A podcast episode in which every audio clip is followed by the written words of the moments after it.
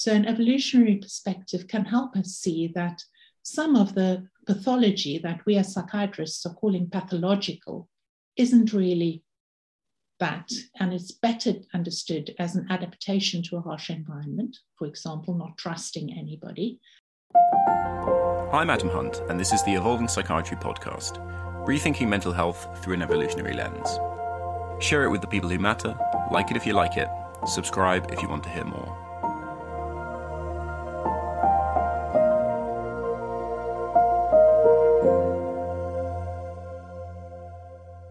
Dr. Annie Swanepoel is a child and adolescent psychiatrist who also holds a PhD in human physiology.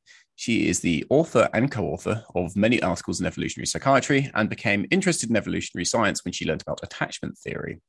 She's currently the editor of the EPSIG newsletter, and she wrote two chapters in the forthcoming volume on evolutionary psychiatry by Cambridge University Press. So, today we're talking about chapter 14 Evolutionary Perspectives on Childhood Trauma. Um, childhood trauma is obviously a very difficult topic. Um, we have a very strong aversion and condemnation of all forms of childhood trauma, of course. Um, but the chapter is really interesting because you note that uh, the abuse and neglect that we see relatives carry out on each other, um, to understand it, an evolutionary perspective can really can really help.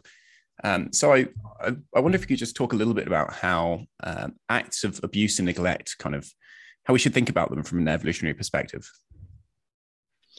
Yes, it's a very emotive topic.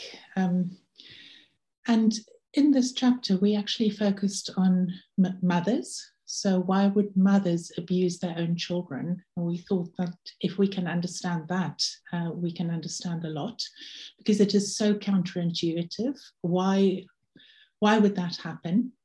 And one of the main reasons is that the way we think about mothers as love towards infants having evolved to be unconditional and um, always there for each infant is just not true. It's not realistic.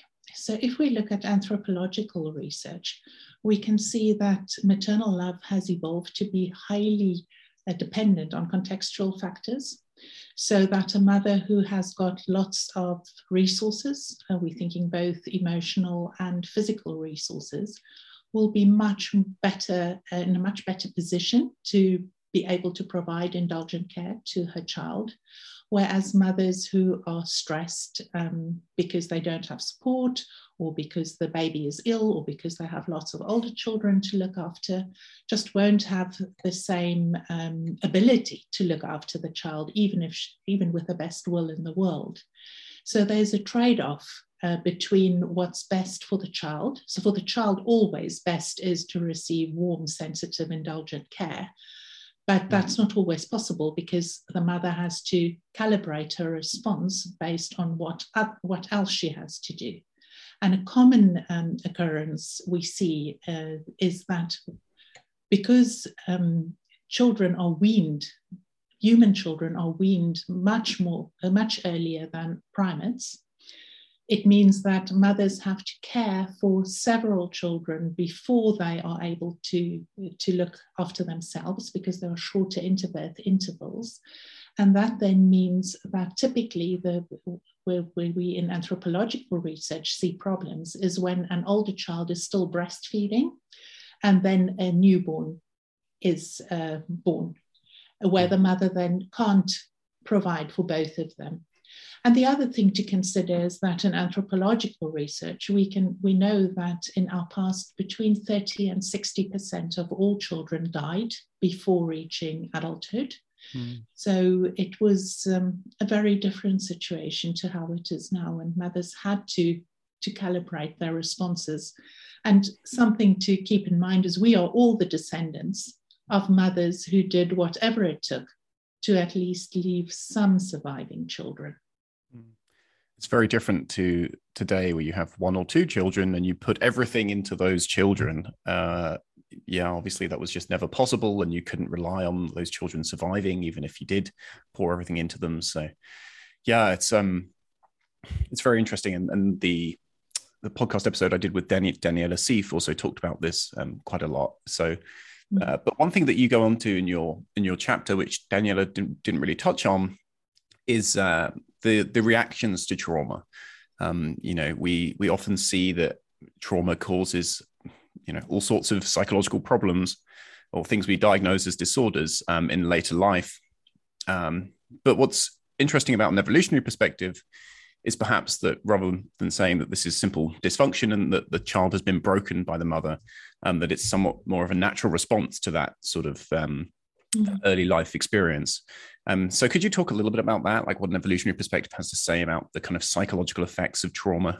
Um, yeah, so um, absolutely, because evolution has hasn't just allowed us to be able to respond to op- the optimum so babies have evolved to be able to cope with non perfect care.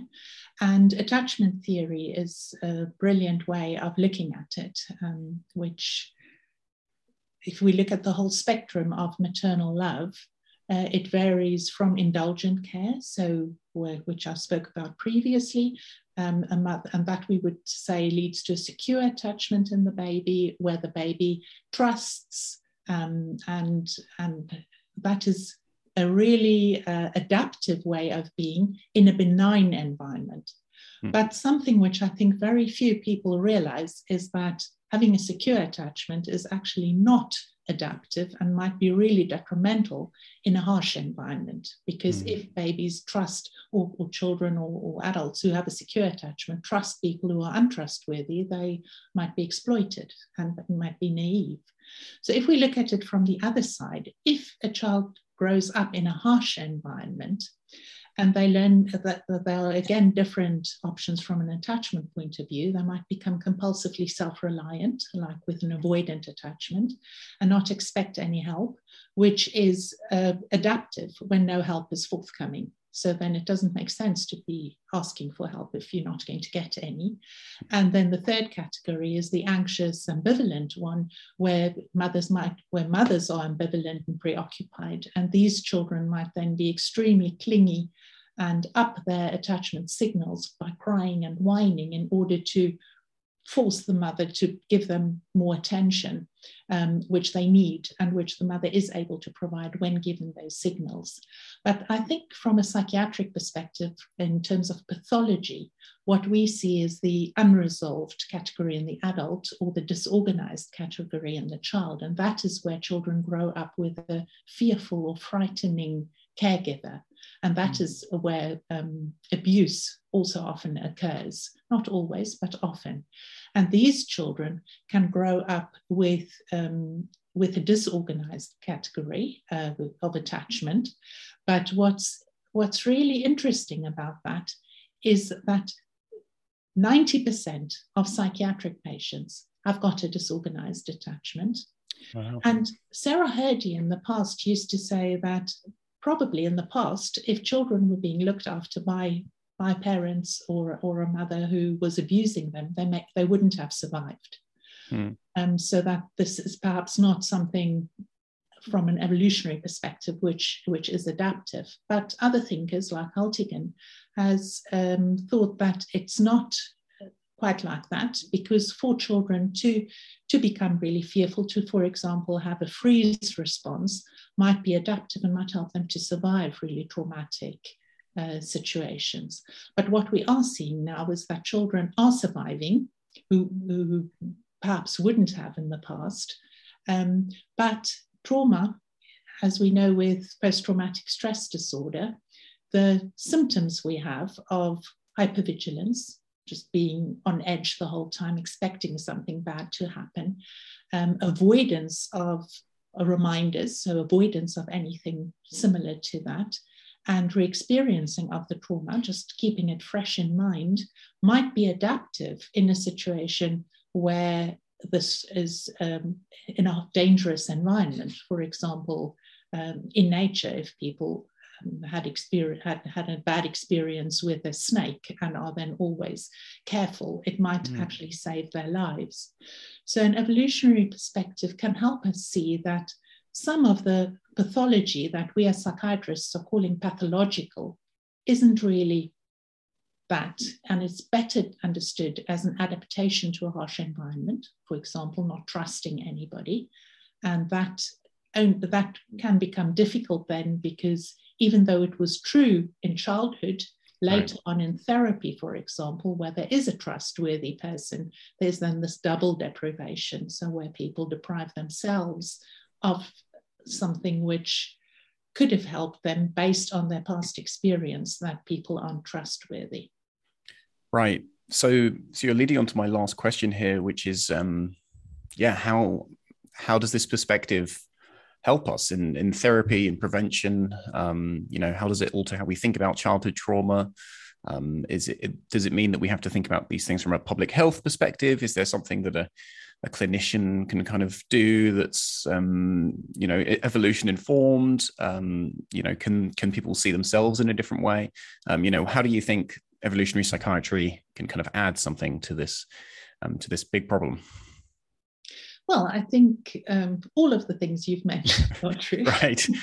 Do it all, yes. I think for, for people to understand a bit more about it themselves can be really helpful. Um, I right. think people can be more compassionate towards themselves if they see that what they're doing is is following a biological program um, which has been transmitted through to them through intergenerational transmission.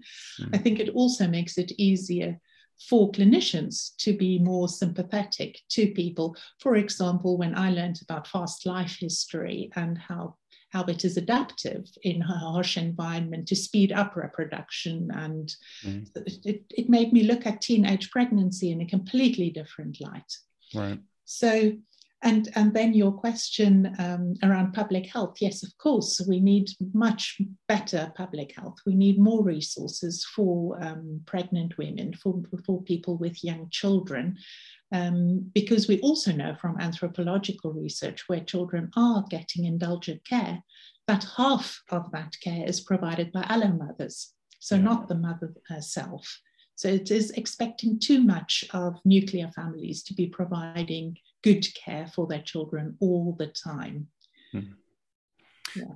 Right. They have yeah, mothers are just kind of left on their own to and and mm. and obviously they have many less resources available to them. So then yeah, that that would obviously explain part of why this this sort of these negative feelings towards the child and perhaps like abuse and neglect follow. And yeah that, that could be something that we can really intervene in. Um, and yeah i totally agree. You know all of these things are evolution explains everything to some extent and it will give us some kind of uh, direction in in in many ways. Um, so yeah i'm sure people listening to this have kind of experienced this or can kind of recognize some of this in their own lives or know people who've been affected by this. And um, thank you for writing the chapter. It's really interesting and very important topic. And I hope that uh, the evolutionary perspective kind of, you know, is, is recognized more widely because of it. Thank you, Adam, and thank you to my co authors as well. Thanks.